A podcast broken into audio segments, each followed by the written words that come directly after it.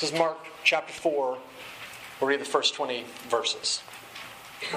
It says this Again, Jesus began to teach by the lake. The crowd that gathered, that gathered around him was so large that he got into a boat and sat in it out on the lake, while all the people were along the shore at the water's edge. And he taught them many things by parables. And in his teaching, he said, Listen. A farmer went out to sow his seed. As he was scattering the seed, some fell along the path, and the birds came and ate it up. Some fell on rocky places where it did not have much soil, and it sprang up quickly because the soil was shallow. But when the sun came up, the plants were scorched and they withered because they had no root. Other seed fell among thorns, which grew up and choked the plants so that they did not bear grain. Still, other seed fell on good soil. It came up, grew, and produced a crop, multiplying 30, 60, or even 100 times. And then Jesus said, He who has ears to hear, let him hear. When he was alone, the twelve and the others around him asked him about the parables. And he told them, The secret of the kingdom of God has been given to you. But to those on the outside, everything is said in parables, so that they may be ever seeing but never perceiving, and ever hearing but never understanding. Otherwise, they may turn and be forgiven. And then Jesus said to them, Don't you understand this parable? How will you understand any parable? The Father sows the word. Some people are like seed along the path where the word is sown, and as soon as they hear it, Satan comes and takes away the word that was sown in them. Others, like seeds sown on rocky places, hear the word and at once receive it with joy. But since they have no root, they last only a short time. When trouble or persecution comes because of the word, they quickly fall away. Still others, like seeds sown among thorns, hear the word, but the worries of this life, the deceitfulness of wealth, and the desires for other things come in and choke the word, making it unfruitful. Others, like seeds sown on good soil, hear the word, accept it, and produce a crop 30, 60, or even 100 times what was sown. This is God's word for us tonight. If you would, let's pray together before we consider it. Father, we do ask that you would, in these next few moments, be our teacher. That your Spirit would come and open up eyes that are blind, um, unclog ears that are uh, hard of hearing, and soften our hearts that we may see, behold, relish, enjoy, and believe upon the Lord Jesus once again. And that would be our prayer. We'd ask all this in Jesus' name. Amen. Did y'all hear this like ticking thing right above me? That's obnoxious. Sorry for that. Just feel like I had to state the obvious instead of everybody thinking, what is that ticking sound? I don't know what it is either. Okay, one of the greatest things about doing this job is the opportunity I have very often uh, to sit down with people who have questions about Christianity, questions about their faith, doubts about Christianity, objections against Christianity. It really is a joy for me to be able to sit down with someone who's wrestling with what they believe, and you know, I'm privileged enough for them to process that with me.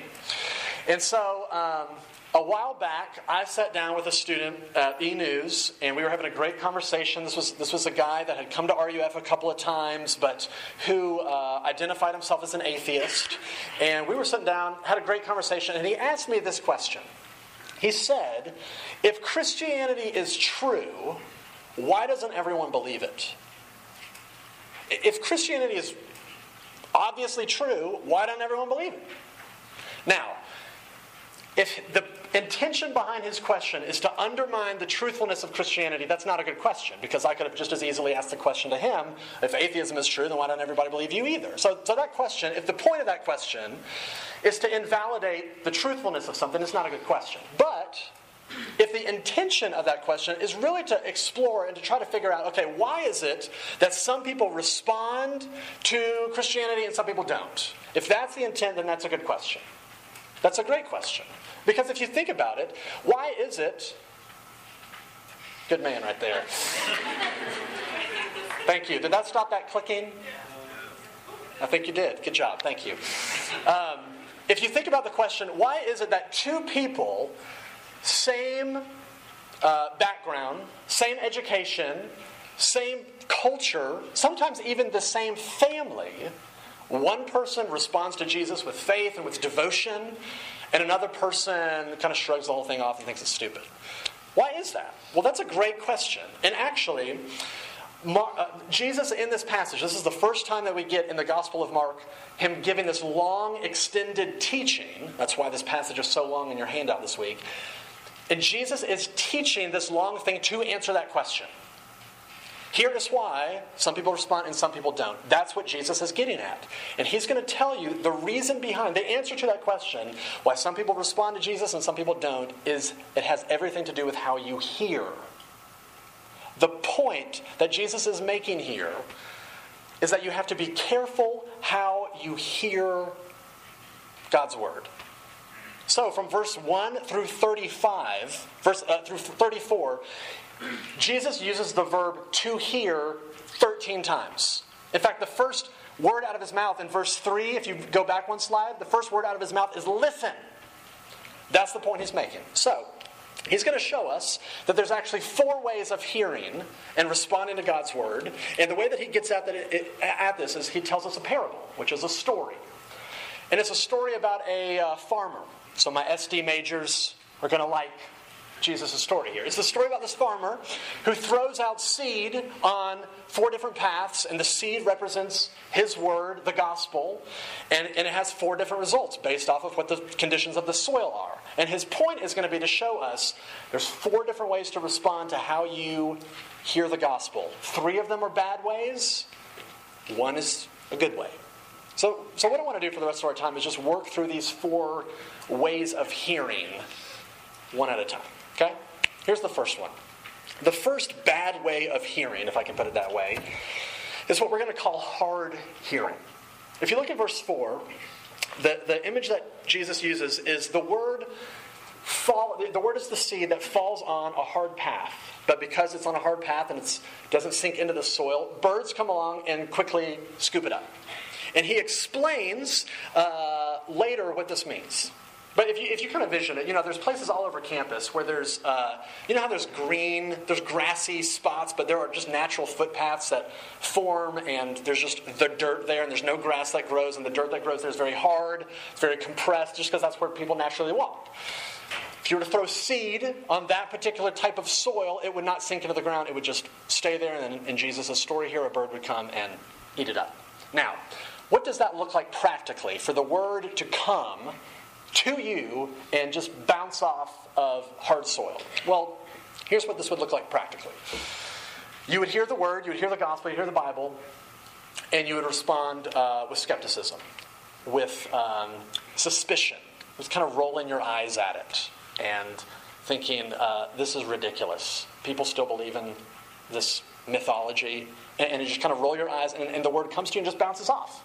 It doesn't, it doesn't sink in. Another way that you, uh, you may have hard hearing is, uh, you know, some of you have been around the Bible so much, maybe because you grew up, grew up with it, grew up in the church, and so when you hear somebody speaking, you hear a passage open up, you, you read a passage, and you think, yeah, I have heard this before. Yeah, yeah, yeah, I've heard this uh, like a hundred times before. And the posture of your heart is uh, there's nothing new to learn, there's nothing new to gain from this, and so the word comes to you and bounces right off. Hard, hard hearing, nothing sinks in. Or another way that we listen in a hard way is that we think, as we're hearing someone speak or preach, we think something like, uh, you know, I wish my mother were here to hear this. And you're hearing a sermon about being judgmental, being critical. You're like, man, I really wish my roommate were here to hear this right now. And what you're doing in that moment is you, the, the, the word is always directed to other people. It's never about you. You're basically giving the word the Heisman at that point, and it bounces off of you and nothing sinks in. Or another way that you may have hard hearing is that you know you go to e news, uh, you're in your room, you've got your coffee in the morning, you've got your Bible open, you've got your journal, and you're going to sit down and you're going to read your Bible. And you read it for long enough to t- deal with the guilt that you have for not having read it earlier that week. And once you feel like you've read it for an adequate amount of time, you close it up, put it in your bag, and go about your day, and you have no clue what you just read. Doesn't sink in, bounces right off. This is kind of like, you know, when you. Um, get an upgrade of software on your computer, you download a, um, a, a, new app or something, and, and you've got to click that box that says that you have read the terms of agreement. You know what I'm talking about? And you click the box knowing that no one in the history of humanity has ever read the terms of agreement. That's, that's what this is. You basically click the box, yeah, I get it, yeah, I've read it, I understand, roll your eyes, bounces off, without even having read it, without it, nothing sinks in.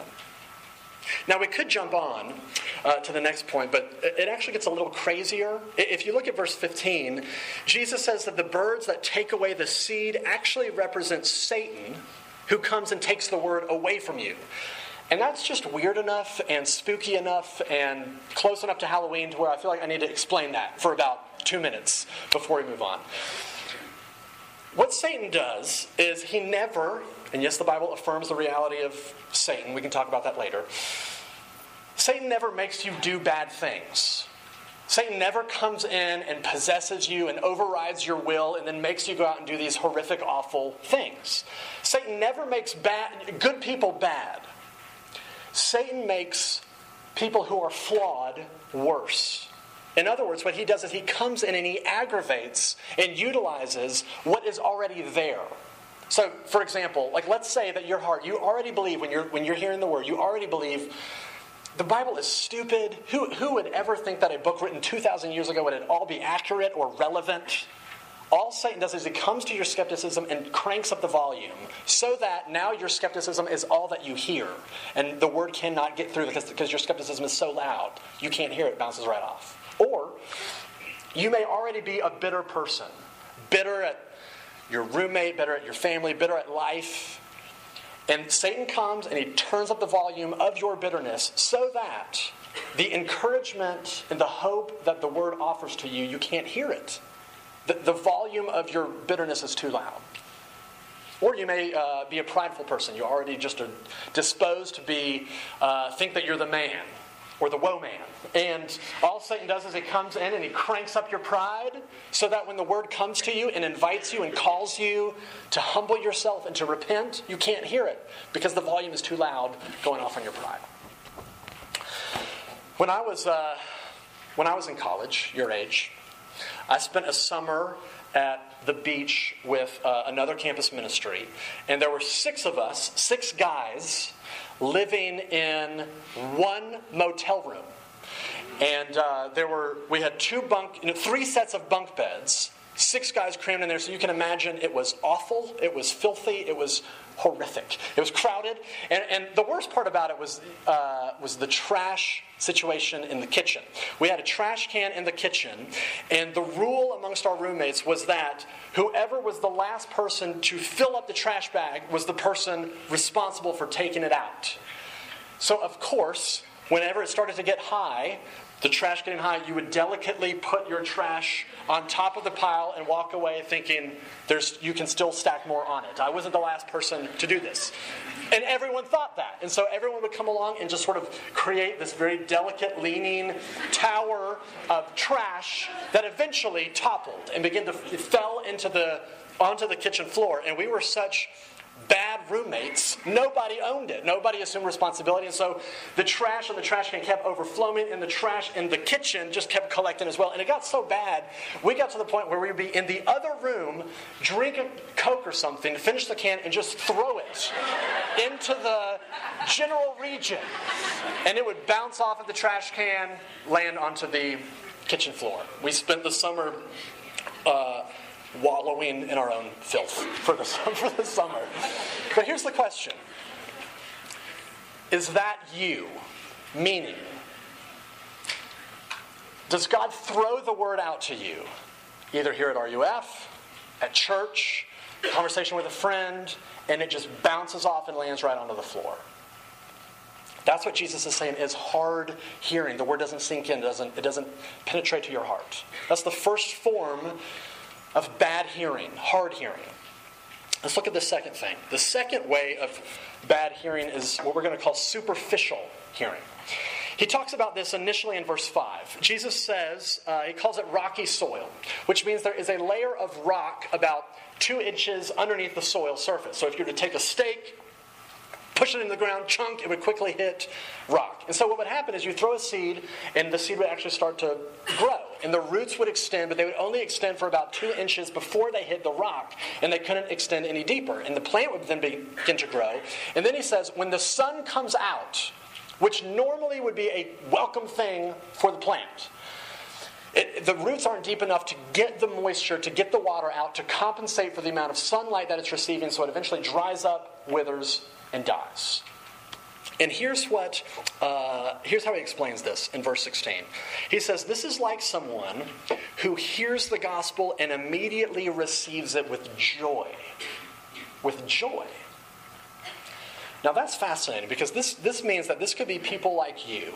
Maybe some of you fit in this description where you, uh, you, respond, you have responded to the word with joy. So maybe you have really intense emotional experiences during worship. Uh, maybe you even cr- have cried uh, during a song before. You get goosebumps. Maybe you're the type of person who has uh, closed your eyes and thrown up your hands and has just been, just doesn't care what anybody else thinks because you're so enthralled with praising God. And maybe that's you. And if that's you, that's great. But then the story goes on. He says, But this person, the person in, that I'm describing for you right here, here's what happens next. Persecution comes into your life because of the word. In other words, you start to experience suffering. Suffering comes into your life. In other words, the sun comes out, the, the heat gets turned up. And when that normally would be a welcome thing for a Christian, because we know God uses suffering to strengthen us, to grow us, to uh, shape us.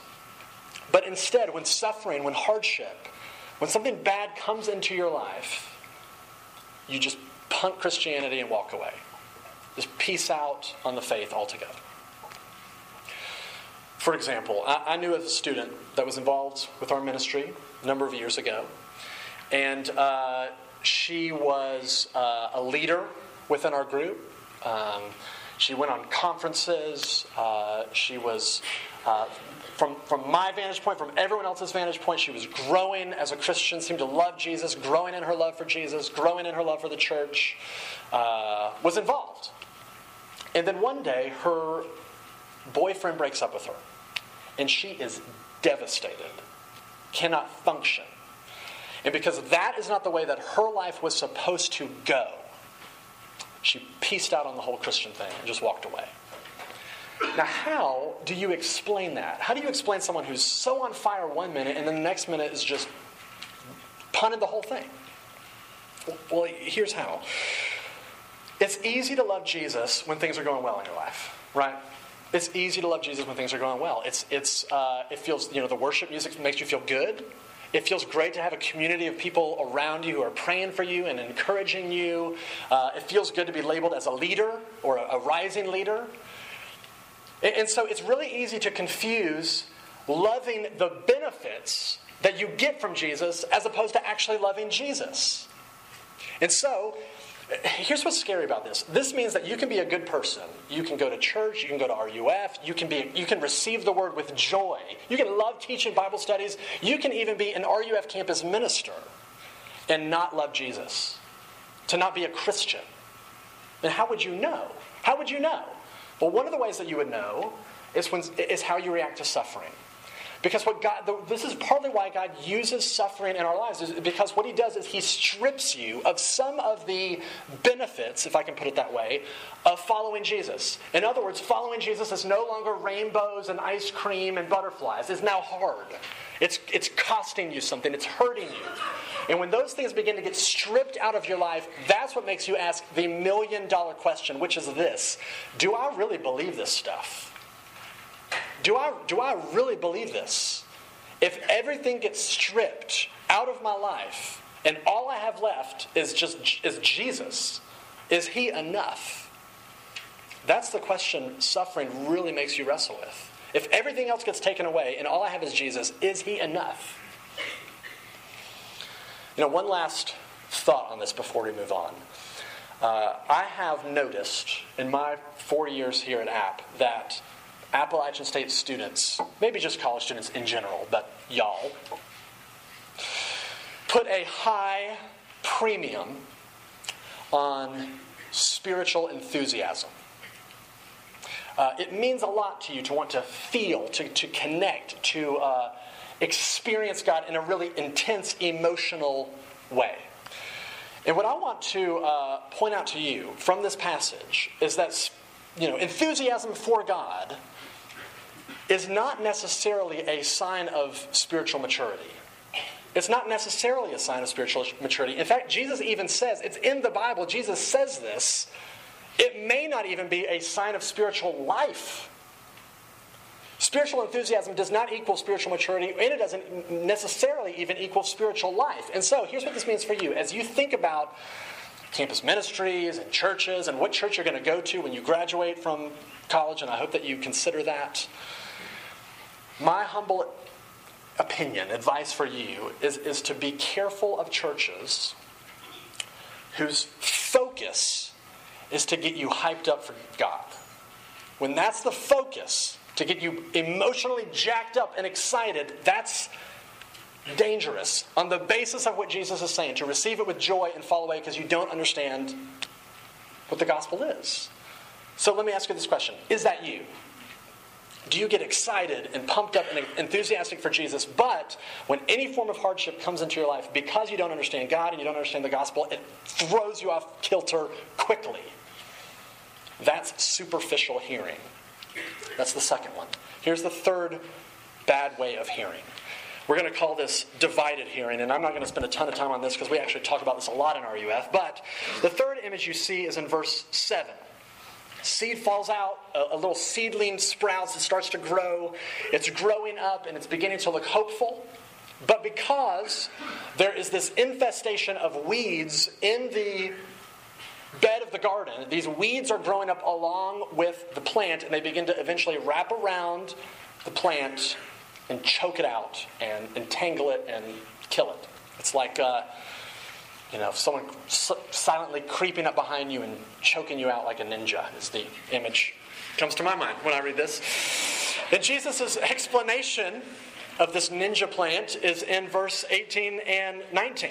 He says, This is what this is like someone who hears the word and responds, but, verse 18 and 19, the worries of this life the deceitfulness of wealth and the desires for other things come in and choke the word. And Jesus is saying this when your heart is divided and, and other things are jockeying for your heart's affection, the gospel become, gets crowded out. And your spiritual life actually suffocates when that happens. If I can put it this way, I love my wife, I love my job, and I love the show Breaking Bad. There's a, uh, there's a proper hierarchy and order there and, and, when, the, when the order gets out of place my life begins to get out of whack. So if i like if i love my job more than my wife this means i'm going to spend way too much time working and neglect my family. Not good. Life out of control. When uh, i love breaking bad more than my job uh, this means that I'm going to spend too much time watching that amazing TV show and neglect my job, neglect my responsibilities, and get fired, and life spins out of control. So, so there is an order there, but when those when that order gets uh, out of place, my life spins out of control. And Jesus is saying, look, your love for other things, they can even be good things, amazing things, like Breaking Bad. When those good things come into your life and the order gets mixed up, then your life spins out of control and your spiritual life gets suffocated in that moment. Another way to put it is to quote from your favorite band, Mumford and Sons. When um, on their first album, uh, there's a verse in their song "Roll Away uh, the Stone" or "Your Stone." Your roll away your stone, and it goes like this: uh, You told me that I would find a hole within the fragile substance of my soul. So he's saying, There's a hole in my soul.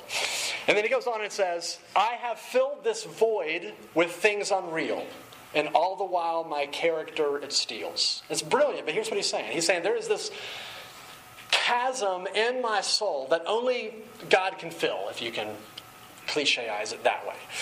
But he's saying, when I have filled that things with things that are unreal, meaning things that aren't God, not only does it it not satisfy me, it steals my character. It, it affects me. It chokes out my spiritual life. My life spins out of control, as it were. In other words, the order's getting out of whack. God's supposed to be up here, and I'm putting things unreal up here, and my, it's stealing my character. So here's what this means for you. You may consider yourself a Christian here tonight. And in fact, if I were to give you a, a written exam, and uh, first question, true, false, is Jesus your Savior?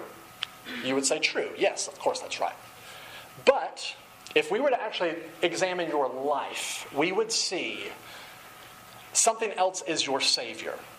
You're looking to something else to satisfy you. In other words, uh, you may have a, a theoretical you know, exam theology, and then you have a practical, real life theology. So for some of you, you may say on the test, Jesus is my Savior, but in real life, it is your boyfriend or your girlfriend that is your Savior.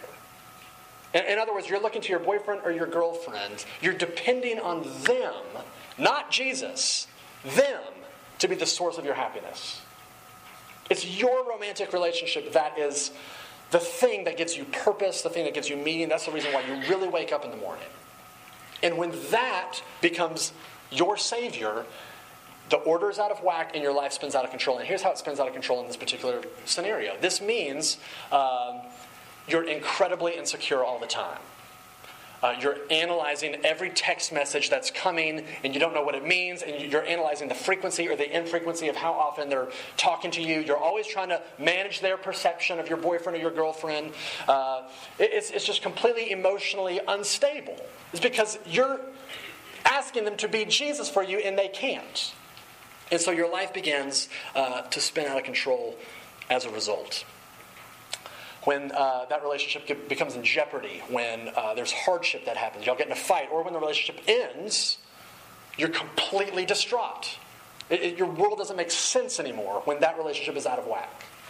But for some of you, it may not be your uh, boyfriend or girlfriend. It, the thing that you're looking to may be your family it's your family where you get your joy, your meaning, your purpose, your ex- reason for your life. They're, they're your real Savior, even though you say theoretically Jesus is. Or for you, maybe your work, your grades, your success, popularity, money, whatever it is. The point is, Jesus is saying, you may love these things, and they may be great things. Those are all good things. But when you love these things, when you prioritize them and you elevate them over Jesus, your spiritual life gets suffocated uh, and your spiritual life begins to fall apart. And the question for you is Is this you? Is this you? Do you love Jesus, but is your heart divided between your love for Jesus and something else? That's divided hearing. I've seen hard hearing, superficial hearing, divided hearing, Three bad ways. And Jesus is going to extend one more and say, This is the way that I'm going to commend to you. What we're going to call receptive hearing. Receptive hearing. If you look at verse 8, we'll look at this last one briefly. Jesus says that this is when the seed of the gospel falls on good soil. Okay, well, what makes it good soil? Well, he explains in the explanation when you get to verse 20. He says, This is somebody who doesn't just hear the word, but accepts it.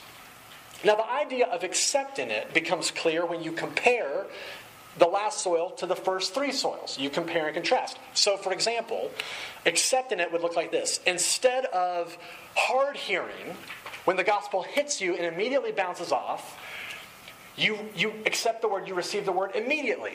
To accept the word means to accept it immediately. Meaning, what this means practically, you say to yourself, uh, I'm going to wrestle with this now. I'm going to analyze my life now. I'm going to wrestle with the text of the Bible now. I'm going to wrestle with what I'm hearing in RUF or in church or with these friends now. Not to say, well, I'll get to this later.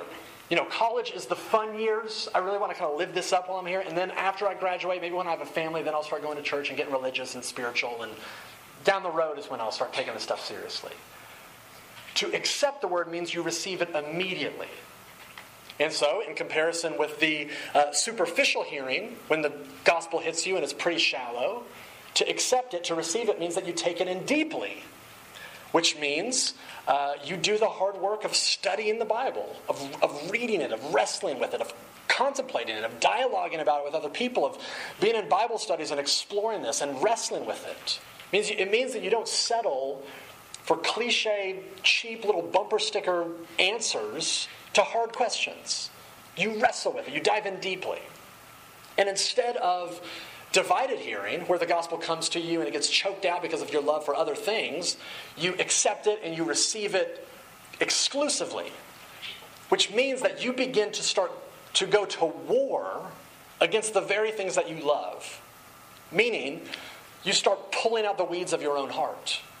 When you see, uh, when, when you discover about yourself, I actually love other people's approval more than I love Jesus, you actually you start to go to war on that. When you discover I love I love sex more than I love Jesus, you start pulling out that weed and going to war on that. When you, when you discover about yourself, I, I just love going to char on the weekends way more than I love Jesus, you go to war with that. So, so that's what it means. To accept the word means that, that you receive it immediately, uh, deeply, and exclusively. And, and so what happens when you respond that way. What's the result? Well, it's this, it's this incredible harvest of fruit. Jesus says 30, 60, and even 100 times what was planted. And just so that you're aware of, you know, Middle Eastern agricultural standards, the typical return on a crop was about 10 times the amount of seed that you throw out. 10 times. And Jesus is saying, when the word gets into you, it is this explosion, this transformation of your life, of fruit. That you'll see this explosion of fruit in your life. And what does he mean by fruit? Well, fruit becomes a little clearer later in the New Testament. Paul says the fruit of taking the gospel and receiving it this way is this explosion of love, of joy, of peace, of patience, of, of kindness, of gentleness, of goodness, of faithfulness, of self control, that's what begins to happen in your life. You see a massive explosion of character, change of character, transformation of your life. That's what happens when the seed of the word of the gospel gets into you and you receive it like this. Okay? How does that happen, though? How does that happen? The way that that happens is when you understand what the seed of the gospel actually is. That's when you understand what actually begins to change you. Because the gospel doesn't come to you, the seed of the word doesn't come to you as a list of rules, as a system of do's and don'ts. It, it comes to you as a story. The gospel comes to you as a story. I mean, think about this. Does, would a set of rules, a system of do's and don'ts, ever have the power to inspire you, to, to motivate you, to, to transform you? Of course not. But a good story would. And the gospel story is the story of God, the farmer, pursuing you because he wants you, because you are wanted by him. So much is his love and so much is his desire for you that he would leave heaven in the person of Jesus and come down to earth to come get you. And not only just come this far, but to come all the way to the cross and to remove the one obstacle that stood between you and him, which is God's judgment and God's wrath in the first place. So he bears it, removes the obstacle so that he could get you. And when you enter into that story, that's what begins to melt you.